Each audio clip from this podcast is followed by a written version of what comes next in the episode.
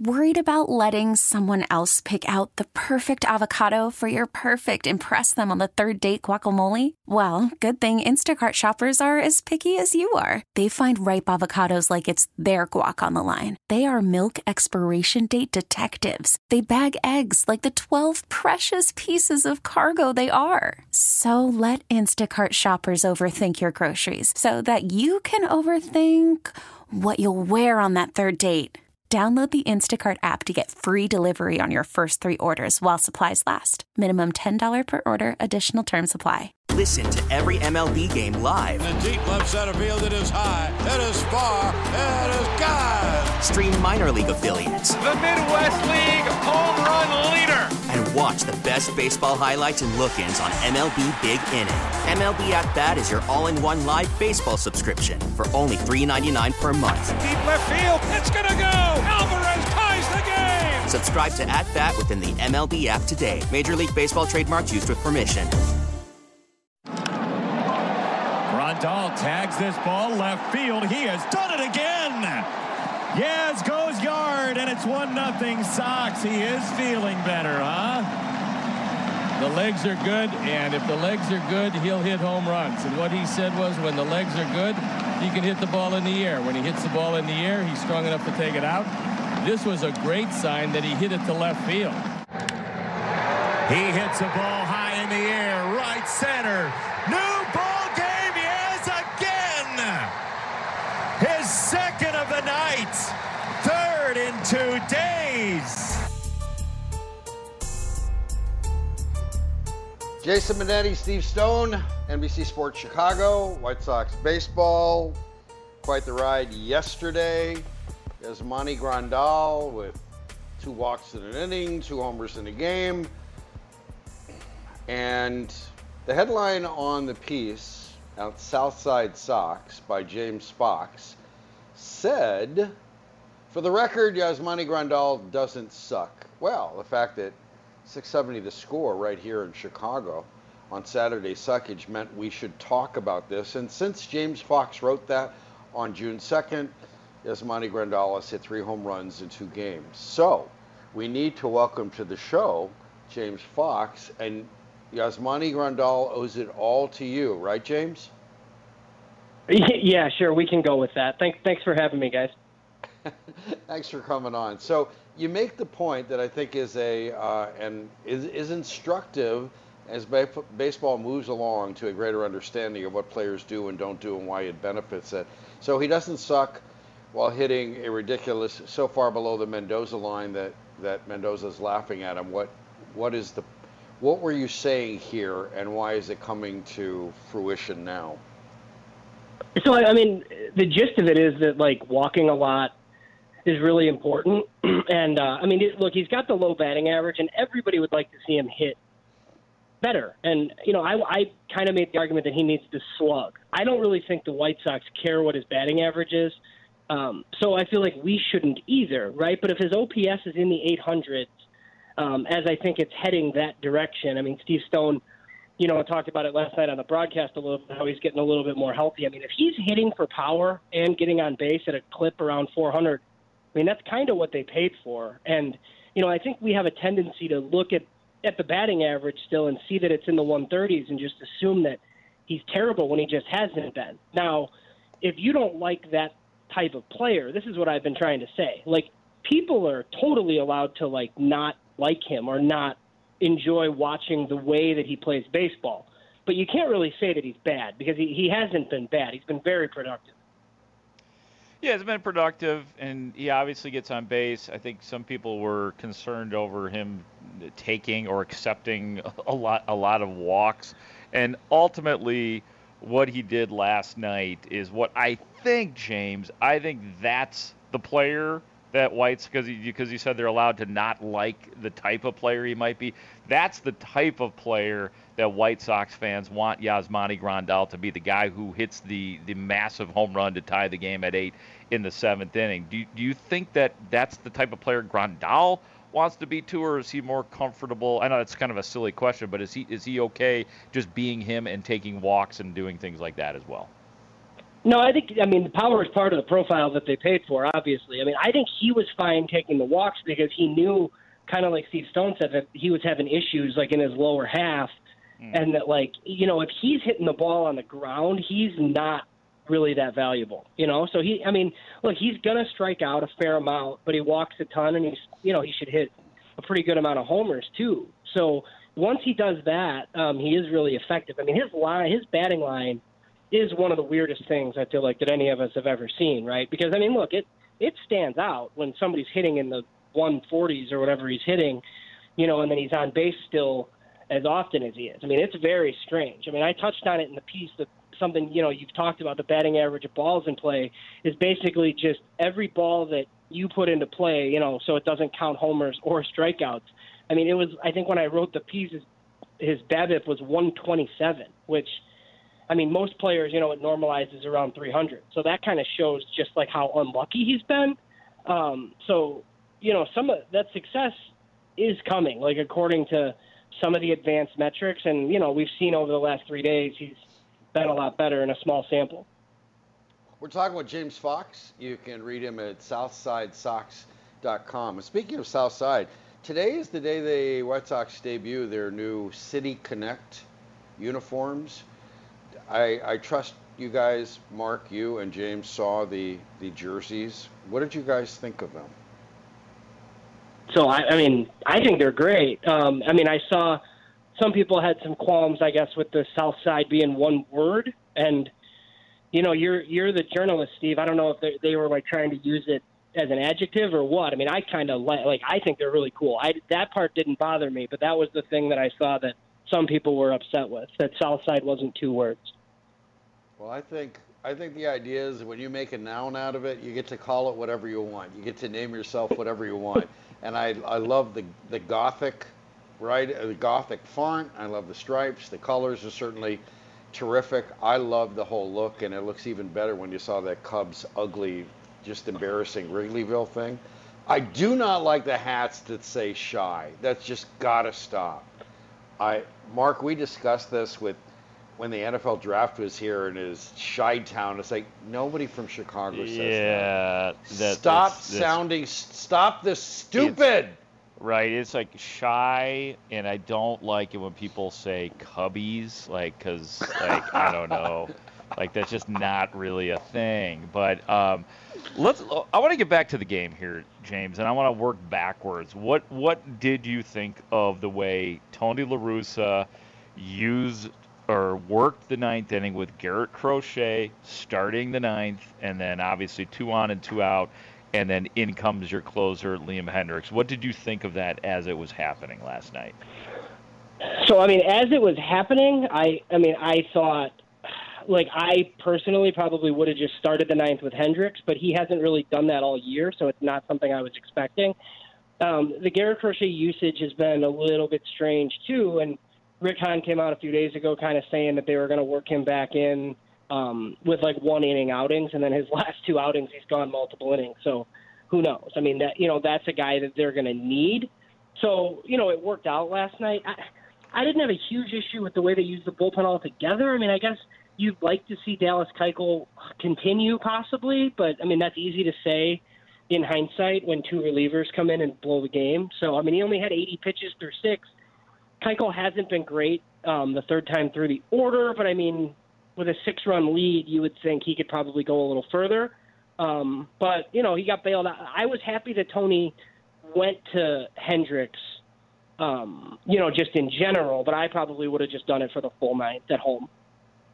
I I get the feeling we're watching Tony La Russa along with Ethan Katz or catch up Tony La Russa is catching up to what Ethan Katz probably already knows about these pitchers and how much they have, how they can stretch them out. What if we need them? What if it's another situation where Hendriks saves three games in two days? That Crochet's the guy, and is he prepared for a, a five or six out save, and we have a chance to stretch him out? What is he good for?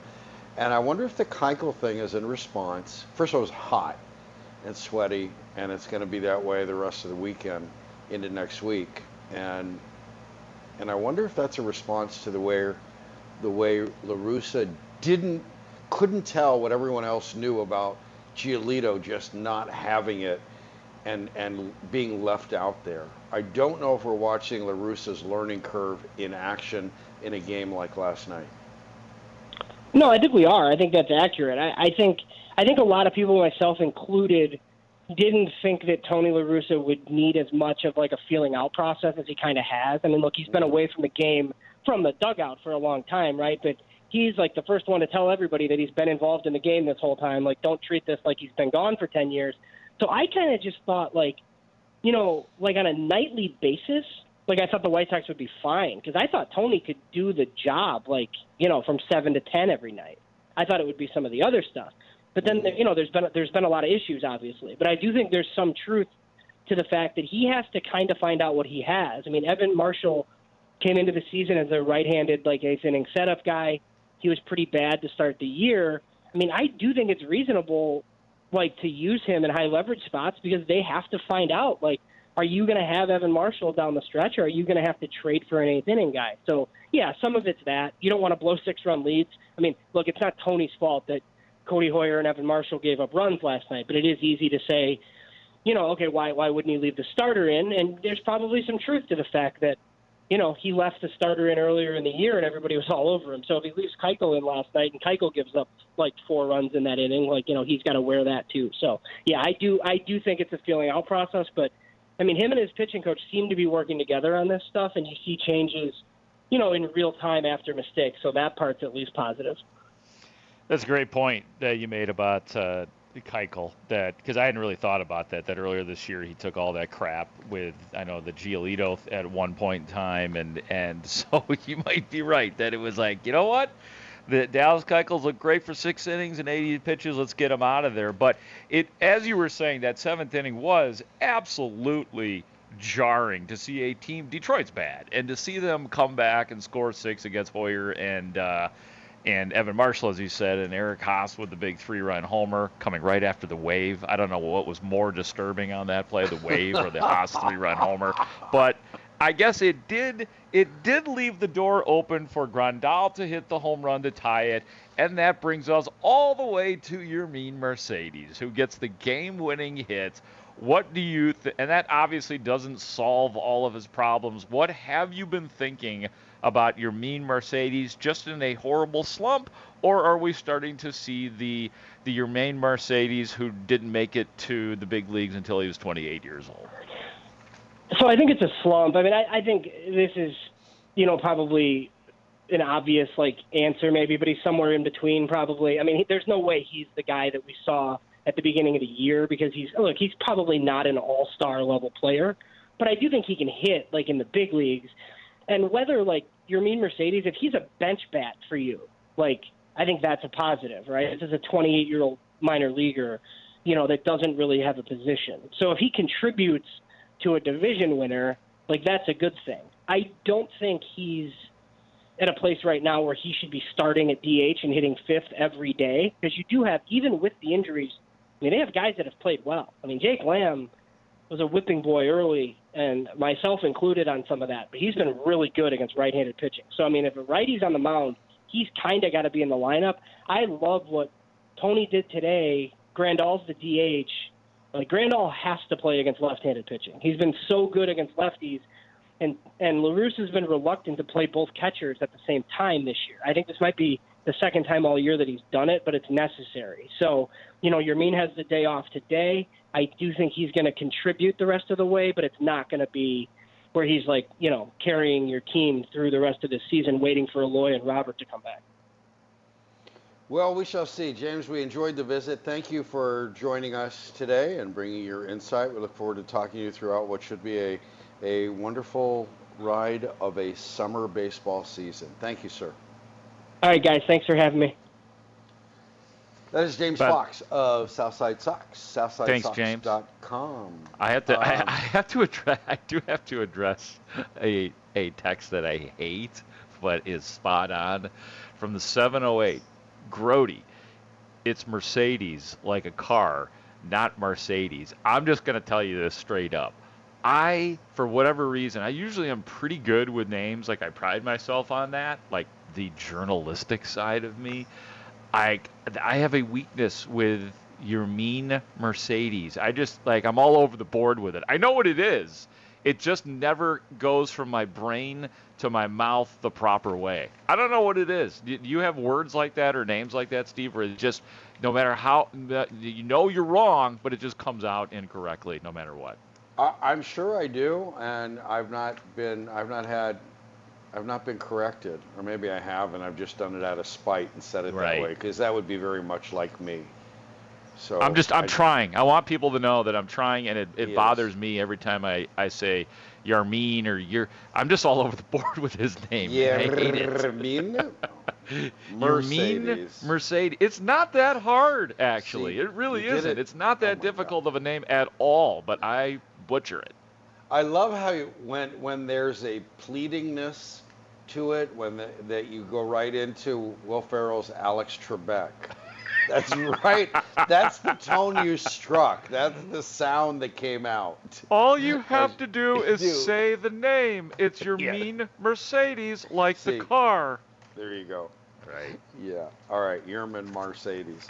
All right. We're taking a break. Uh, before we do that, we need to do a production meeting on the air. So we've got We've got. I, I, would like to do what Mark heard at the top of the next hour, so it has a lot of space, a lot of Good. time. Before it's a great re- addition. And we replayed Jed Hoyer's interview with um, Bruce Levine and David Haugh from inside the clubhouse earlier today. We do that at 1:40. So I want to do what are you doing, Wagner? Because today's a big day in in baseball. We can debate whether it's a baseball movie or not, but it's a big day in baseball. And all I can tell you is this life moves pretty fast. If you don't stop and look around once in a while, you could miss it. Mm-hmm. I, am Steve Rosenbloom. He's Mark Grote. So should we do it that way, Mark Grote? Is that? Yeah, that sounds great. I like the kind of flip flopping. Sometimes you got to change things up to keep it fresh. Right, and we got something that Dave Miska, the master of all knowledge, retweeted that I think is um, the highest compliment I could pay is this whole thing is good enough to steal. And I I stole that line from Rick Talley, the late Tribune columnist. so we'll be back with this kind of nonsense in Saturday Suckage and What Are You Doing, Wegner? Chicago Sports Radio 670 The Score. This is Sports Radio 670 The Score and 670thescore.com, Chicago Sports Station. What are you doing, Wegner? Mm-hmm. What are you doing? Well, we're doing this. We're doing this on um, anniversary in 1985. Ferris Bueller had a day off. Fast. You don't stop and look around once in a while, you could miss it. Yeah, indeed. So, John Hughes. John Hughes wrote that classic, Ferris Bueller's Day Off with a one sentence pitch to Paramount executive Ned Tannen. I want to do a movie about a kid who takes a day off from school, and and that's all I know so far. Now, Hughes wrote the script in six days, which is actually about twice as long as it usually took him to write scripts, because he usually did it over a weekend. Everybody who was around him said he was just a maniac in the way he got it done, and and that was that was the way John Hughes worked. And it was set in the town of Shermer, Illinois which was the street and whatever. And so the role of Cameron, the role of Cameron, was played mm-hmm. by Alan Ruck because Emilio Estevez turned it down. Wow. There's always a story like that. There's always like that, and I'm sure he was happy to take it. And he, he play. I have no idea how Emilio would have played it, but like that was a great character, a a depressed young man who went up against his dad and took out the car. Bueller? Yeah, that's it. That's Ben Stein. He was. what's your favorite? Uh, what's your favorite? Do you have a favorite John Hughes film? Is that it? That's Ferris it. Bueller. It's, it, it's Ferris Bueller. It's just great. It's something. It, it because it is isn't that every kid's fantasy or, or, or your fantasy as you look back? Go, oh, I wish. I, oh yeah, I wanted to do that. Oh yeah. I'm gonna drive this car out of the dealership and take my friend's dad's car and I'm gonna go to the Cubs game and and I'm just gonna I'm gonna go to the art museum and just and I'm gonna fool around with my friends and that's just what I'm gonna do. I'm gonna Well, fake sick. I'm gonna yeah, fake and, sick. and and everybody kind of wanted to be Ferris Bueller, the popular guy with the hot girlfriend, with Uh-huh. all the friends, with the perfect parents, in the nice house, in the nice neighborhood, and taking advantage of all the niceties. Like, like yeah, God, I'd like to be that guy. Bueller. Yeah. Bueller. Well, they made him say that. John Hughes made him say that because the, the extras who played the students were laughing so hard when he said that that he decided to put him on screen. And by the way, the hot girlfriend, that was Mia Sloane. Sara. Mia Sara. Sloan, yeah, it was played by Mia Sara. Um, that role was offered to Molly Ringwald. Of course it was. Apparently, the part was not big enough for her, according to reports. So there you go. That's it for item. Let's move on to item number two. Cool, cool. This was retweeted by Dave Miska, the master of all knowledge. You know Dave Miska. Miska! And it comes from Paul Myers, who I did not know. He's the host and producer of the Record Store Day podcast. And he's done other music industry writing. This line is so good. To steal a line from Tribune, former Tribune columnist Rick Talley, this line is good enough to steal. So Paul Myers tweeted this out. One of the funniest things my wife has ever done. We were walking into a department store that had Beatles music playing on the PA. She turned to me and said loudly for the benefit of everyone to hear, Hey, this is that band I was telling you about. That's just brilliant. And he Oh. finishes the tweet, Reader, I'd marry her again. That's just brilliant, isn't it? It's Dorbs. Yeah. And you're gonna you're gonna do that. I'm gonna do that. I know I'm gonna steal that. That's pretty good. I'm- yeah. This is that. wait, so how did you? Uh, wait, so Miska retweeted it, or how does Miska? Miska does Miska retweeted. I never, I did Oh. not know who this guy was, but Miska retweeted because I follow Miska on Twitter, and whatever Dave's got going on, the master of all knowledge, I certainly, I certainly want to know it. So that was it, and I thought this is a keeper. This is a keeper. All right, next item. The the Lakers got beat by the Suns. It's all over. Sort of They a, did. a gentleman's sweep, which is a five-game series. And Snoop Dogg, the president emeritus of the Wake and Bake Club, had something to say about that. And he tweeted out, "Never thought I'd say it, but we sorry, and the Clippers better than us. Frank Vogel can't coach, and why the bleep Montrezl Harrell ain't get no run? Bleep, this is heartbreaking. A hurt more than Mary J. Blige records. we soft. He's taking everyone down. Lakers lose, and Snoop Dogg is taking everyone down. I didn't That think was- that. I didn't think that like taking down Mary J. Blige. I mean, she's a that's Yeah. a classic. That that's that that strikes me as unnecessary, Snoop. Yeah. Well, you can tell them at, at our next Wake and Bake Club meeting. Yeah, Um, absolutely. Here's something I love this whole idea. The Corpus Christi hooks. Um, we've seen that. We've been we've we've been at games and we've seen the ceremonial first pitch, and we have no idea. They tell us who these people are, and unless it's a former Cub before a playoff game or something like that, all right, it's just somebody that the advertiser gets a gets a payoff or something like that. This though, uh, it was Dog Day about a week and a half ago or so, 10 days ago. So what the Corpus Christi Hooks did was they had the ground crew walk out with the grounds dog, whose name is Teal, because of course that's one of the team colors. And they had this ceremonial first fetch. and what they did with this retriever was that the grounds crew member walked out from the grounds crew area to the uh, area between pitcher's mound and second base. And the dog is looking. He knows the ball is in the in the hand of that grounds crew member, and he's waiting, he's waiting, he's waiting, and he's walking with him. And they get out to that spot, and the grounds crew member throws it into center field. and Teal, the grounds dog, goes to fetch it and bring it back. The ceremonial first fetch. That's And it's- great. Yes, it's it's really it's it's a great it's a great video. It's a great clip, and he's and you have you see players applauding on their gloves as Teal comes back in with the ball and brings it right to where he's supposed to. And he I think the they ought to adopt from- that. They Yeah. adopt that at the big like the Cubs. I mean, that's very like minor league creativity, but people love dogs. Try it. They do. Yeah. Right. And they, they cheer for that. So you know how you can find translate tweet at the bottom of some of the tweets? Sure. Right? Well, the Montreal Canadiens are they're full service for you.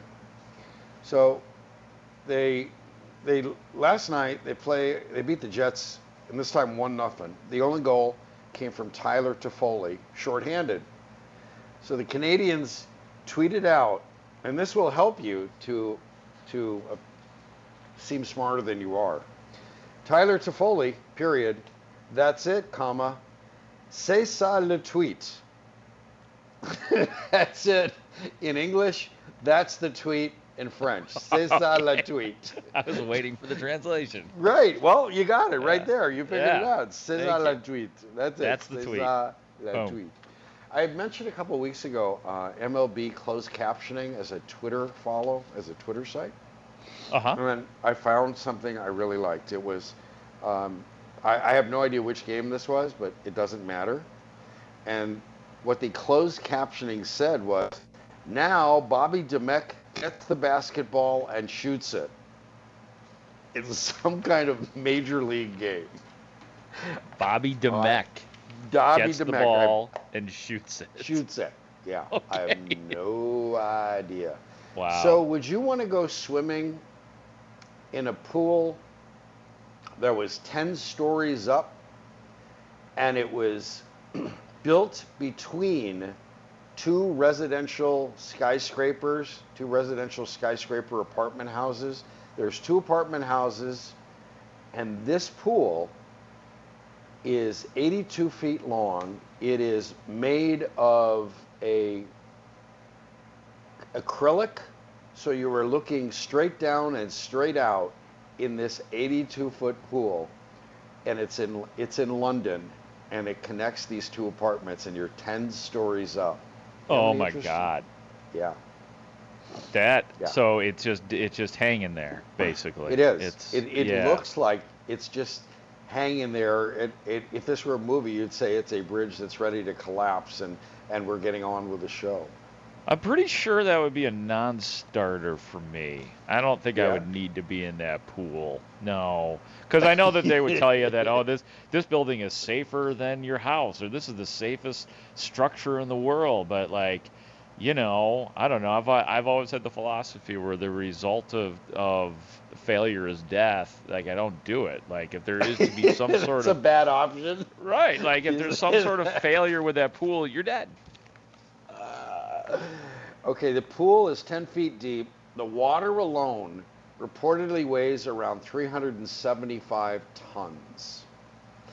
It was lifted into place by a 750 ton mobile crane, which was supported itself by a 50 ton crane. You sure you don't want to go up there? You sure they got it right? Like it's a piece of Lego? It really looks like a piece of Lego. Oh my god. Yeah, you do it? I'll no, no. I, I had bouts of acrophobia as, Oh. a young, as a child. I might, I might do it if I did it the whole, you know, tiptoe in thing, and just sort of, sort Uh-huh. of get closer. Do I feel safe? Sort of get closer. And then get the hell out. safe? Get in I get might. out. I yeah. might. I'm reminded of um, an interview, some anniversary of Jaws, and Richard Dreyfuss is saying that the effect that that whole thing had on he and Steven Spielberg, that they were happened to be at the beach years later, and he said, yeah, I think we got to barely where the waves waves came into the shore, and we just sort of got some water in our hands and patted our chest with it and said, no, I'm good. I'm going back to the sand. they they freak themselves out. Yes, That's awesome. yes, yes. That's it. So I would be very delicate getting into the pool too. Like a pool like that, I'd be very careful. I wouldn't jump in. I wouldn't like you know push my weight down on the on the floor if, if it's shallow enough. I'd be very scared. To like that makes a difference. right. Like it makes that's- no difference, and there's probably no weight limit or anything like that. But that's the way I would feel. So often we come we come to you, we come to what are you doing Wagner with some police log stuff. I found a police log that I I love not just for the incidents, but the way the police themselves write it. It's in Arcata, California, which is Northern California, and it's along the coast. Uh, it's east of Sacramento. And the Arcata, California police log includes such things as this. Timestamp Tuesday, May 4th, 9:40 a.m. A volunteer landscaper emptied out trash cans in the roadway near the Portland Loo of shock and awe until handcuffs limited the use of his upper extremities. I, I thought that was stylishly done. 1:50 p.m. This is on a police log. I don't know how or why, but it's on the police log. A woman whose car was making a funny noise took it to the muffler shop. I don't, I don't, I don't get it. Okay. 5:33 p.m. When his panhandling request was turned down, a man in Northtown got out a knife and started stabbing a tree. Oh. He was he was soon arrested on a warrant. Oh. Well, I'm glad he was stabbing the tree. Yeah. 634. Someone reported that a band performing on a Crescent Way Mexican restaurant's patio was loud, but forgot to mention that it was awesome. this is a police log. I love the the way they're they're approaching this. 842. A man refused to depart the outdoor dining area of an L Street restaurant. No, he'd rather stay, argue with patrons, and try to light the grass on fire. that is just so good. Incredible. On another day, the, the entry just says, Note to self. When a woman has a restraining order against you, or even when she doesn't, don't invite her to commit lewd acts with you via FaceTime. Ooh. I think that's good policy. I think that's excellent policy. And 1017 one night, a woman at a Plaza Hotel reported that when she looked in the mirror, she didn't look like herself. Oh, also, she thought there were drugs in the hotel. Of course there were. So Yep. there you go. I love police logs. All right, that's it. Those are good, good are you finds by you. Good. That's a good Wagner? addition. Yes. I love that. I love. I had a this week. The um, I don't know if you saw it. Did you see the Tony La Russa? The the arrest tape, the video of that. Heard the showed up? audio. Did not see the video. Yeah. So there's something else I thought of. Let me run it by you, and you can see if I'm just being hypercritical, if I'm going out of my way to be mean, or Okay. if there's something to it. He's Mark Grote. I'm Steve Rosenbloom. Saturday Suckage. We suck so you don't have to. Chicago Sports Radio, 670 The Score. Bueller. Bueller. Bueller. This is Sports Radio 670 The Score and 670thescore.com. Chicago Sports Station. Hall of Famer. This guy's like the Michael Jordan of baseball. Are you kidding me right now? Yeah, he's like World Series manager, like manager of the year. I, don't, I don't watch baseball like that, bro. Michael Jordan of baseball. Well, last night he tied John McGraw for second most wins in Major League history.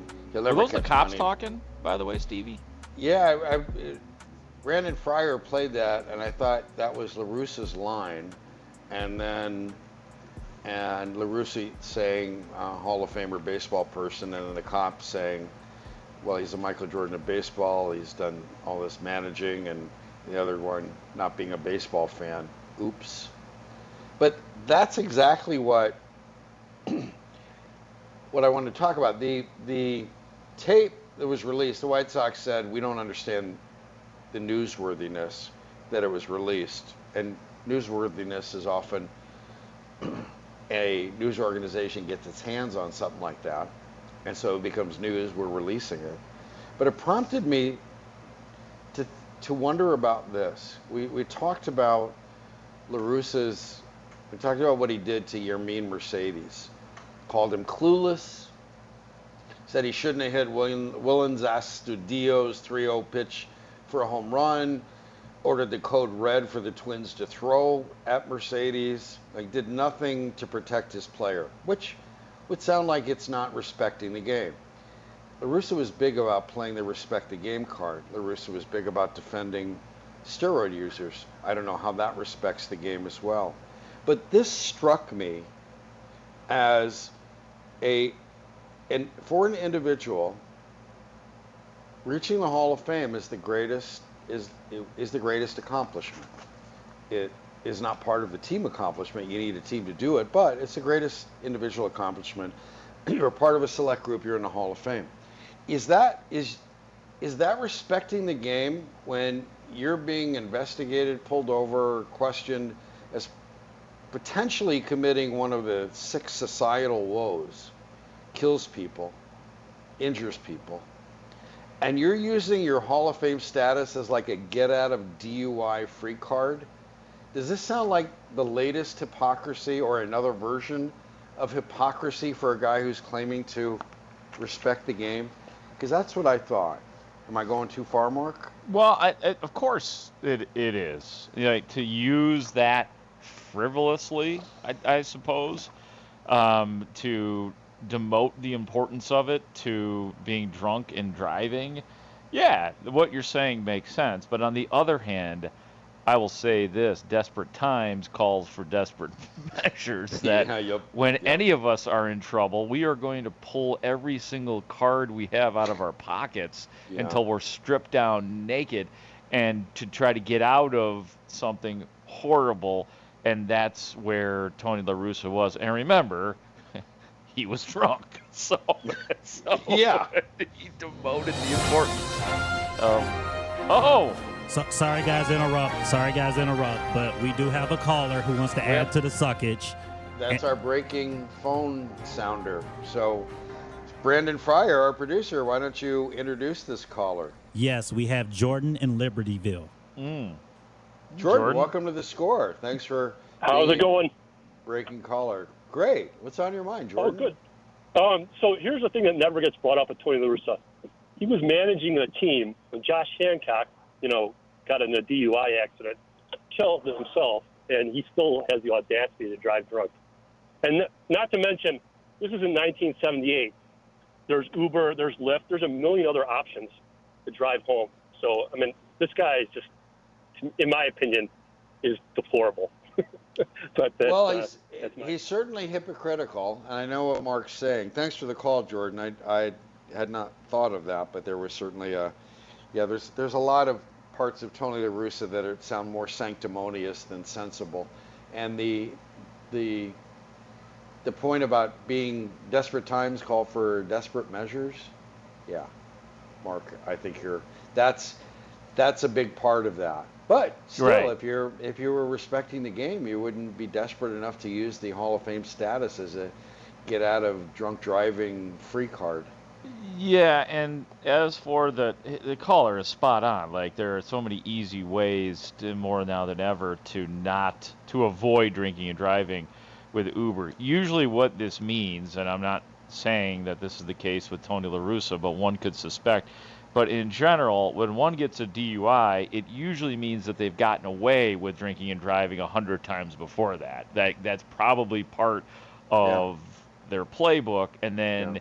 you stop doing it. Hopefully, once once you get caught. So that's the answer to that. People think they can get away with it because they do get away with it until they don't get away with it. Right, and it works every time but one. So the, the by the way, I mentioned Astudillo uh, who pitched last night. The Twins lost 13 to five. So he did not give up a hit on a 3-0 homer. I mean, he did not give up a homer on a 3-0 pitch. Mm, so La good. Russa does not have to order the Twins to throw at any Royals players. just, just, just so you know, uh, there were no. know. Apparently, the Royals don't have any clueless players, and maybe he didn't throw anything close on 3 and 0. Um, and by the way, as an old friend alert, this may this may sound familiar to what you watch, Mark. Tyler Chatwood became the first reliever in Blue Jays history to allow six hits without recording an out.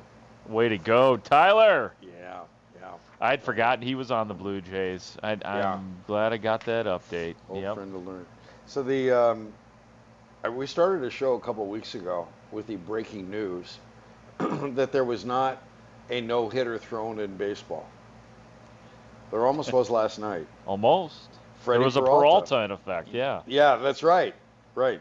He was five outs from a no-no uh, against the Diamondbacks. I didn't know this, but it was his birthday, Friday. I think I read that on Twitter. Yeah. You're right. He was trying to throw. He would have been just the second pitcher to throw a no-hitter on his birthday.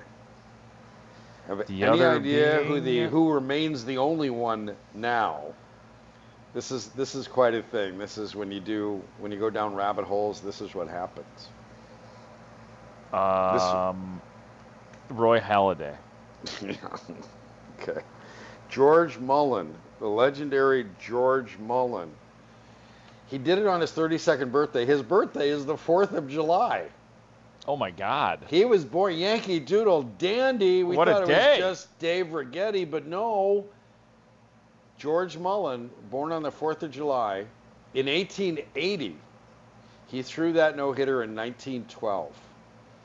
Born on the When 4th did of this July. become the Gro- When did this become Les I the. Les Grobstein show? What are we doing It's just because it's baseball. When it happens, like oh, you have to go all the way back there. And uh, um, he no hit the St. Louis Browns, part of a doubleheader Oh on his God. birthday. Ladies and gentlemen, George Mullin pitching for the Detroit Tigers. Oh my That was- God. How that about that? it. Yeah. The St. Louis Browns and Yeah. uh, So had, do you know? By the way, I've been I again another rabbit hole. Sometimes you just end up with this. And Joe West set the record for games umpired, and and he did it in Chicago and 53, 75 games. Stories were told about Joe West. David Freese said, Early in my career, I walked up to home plate and didn't say hi to Joe West. He waited for Arroyo to start his windup. Time, he calls. He looked up at me and said, I don't know what part of the country you're from, but you say hi to me your first at bat. Play ball. Play ball. We're the first. We were friends for the next ten years. that was Joe. West. You you say hi to me, Mister. Let me tell you about Joe West. Yeah. Do you know the record he broke? He broke Bill Klem's record. Bill Klem's a Hall of Fame umpire. Do you know what his nickname is? What's his, what's his name? Phil Klem. Bill Bill Klem. Bill B I L L K L M. Um, Clemmer. His, his nickname is Catfish. Of course. He specifically his lips made him look like a catfish, and if you wanted to get kicked out of a game, you just yelled out catfish. that sucks. He oh kicked out. In fact, he was so sensitive to it. Bill Klem once kicked out a player who was drawing a picture of a catfish with his foot in the infield dirt. and if you think Joe West was a show, listen to what Bill Klem did on October 1st, 1914. In response to name calling from the New York Giants bench, he threw out everyone on the bench, all 24 players. I'll give you fish lips. Right. Get out of here. You know, that's something for Joe West to aspire to. And this, Oh. tell me this doesn't sound like Joe West. Bill Klem's quotes sound like they could have come from Joe West, easily like, it ain't nothing till I call it. Oh, that's great. But here's why you should know this man. He umpired the first All Star game, the one at Chicago's Comiskey Park in 1933. Okay. He is credited with developing the inside chest protector. Oh. Although he claims the other, he claims the, the it was the work of others. He will claim credit for teaching umpires to work the slot, which he claimed gave umpires a better look at the strike zone by Yeah. looking between the catcher and the batter. That's the slot. And he was the one who developed the system for arm and hand signals safe, out, strike, fair, or foul. Because he thought that the guys in the bleachers should be able to see what. the, the, his quote was, "The guy in a 25 cent bleacher seat is as much entitled to know a call as the guy in the boxes. He can see my arm signal, even if he can't hear my voice." Does this is old fish face still you're talking about? This is Bill Klem. This Yeah. is Bill Klem. He's he's legendary, and this was the best story I found, and it was attributed to him. It might be apocryphal, it might not. I want to believe this is true. A he called out a batter on strikes. The batter believed he was wrong. Uh-huh. The batter flung his bat straight up in the air, and Bill Klem looked at him and said, "Son, if that bat comes down, you're out of the game." I was hoping for a, another fish reference. Yeah, he well, puckered no, his no, lips it- up and started yeah. smacking them back Yeah. and forth, and I Yeah. said, "Get, get, get your dude. ass out of this game!" Right. That bat comes down, you're out of the game. So that's Bill Catfish. Oh, that's uh, that, Baseball that, is fun. That's very funny. That's very funny. All right, we will get to now. We'll take a break when we come back. It's time for what Mark heard. Can you It's- tease us? Tease Oh, us it's like there Mark? is some there is there is some Ozzie Guillen audio. So he Oh. here's the tease. He he called out the me, the White Sox media last night, and I have to play something that Ozzie said the night before that l- left me sitting in my place by myself, actually laughing out loud. It's so funny. Uh, I want Alrighty you to hear it. And then I got some Bears because did you know I had Marty Mornhinweg on my show last night? I had the ex Detroit Lions coach, longtime coordinator. He was on last night with me, and he was just delightful. And I'll tell you what he said about Justin Fields and the Bears, and much more coming up on this hot edition of What Mark Heard. I'm looking forward to that. And I want to say that our we have texters here, the 224 texter, who brought us right back down to Saturday Suckage. Remember that pool we were talking about? It strung Yeah. across two London high, uh, skyscrapers, 10 Sure stories I do. Imagine the pride of the first guy to pee in that pool. That was the next.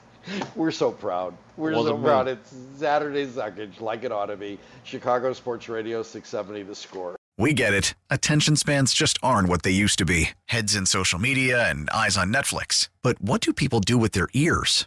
Well, for one, they're listening to audio. Americans spend 4.4 hours with audio every day. Oh, and you want the proof? Well, you just sat through this ad that's now approaching 30 seconds. What could you say to a potential customer in 30 seconds? Let Audacy put together a media plan tailor made for your unique marketing needs. Advertise with Audacy. Visit ads.audacy.com.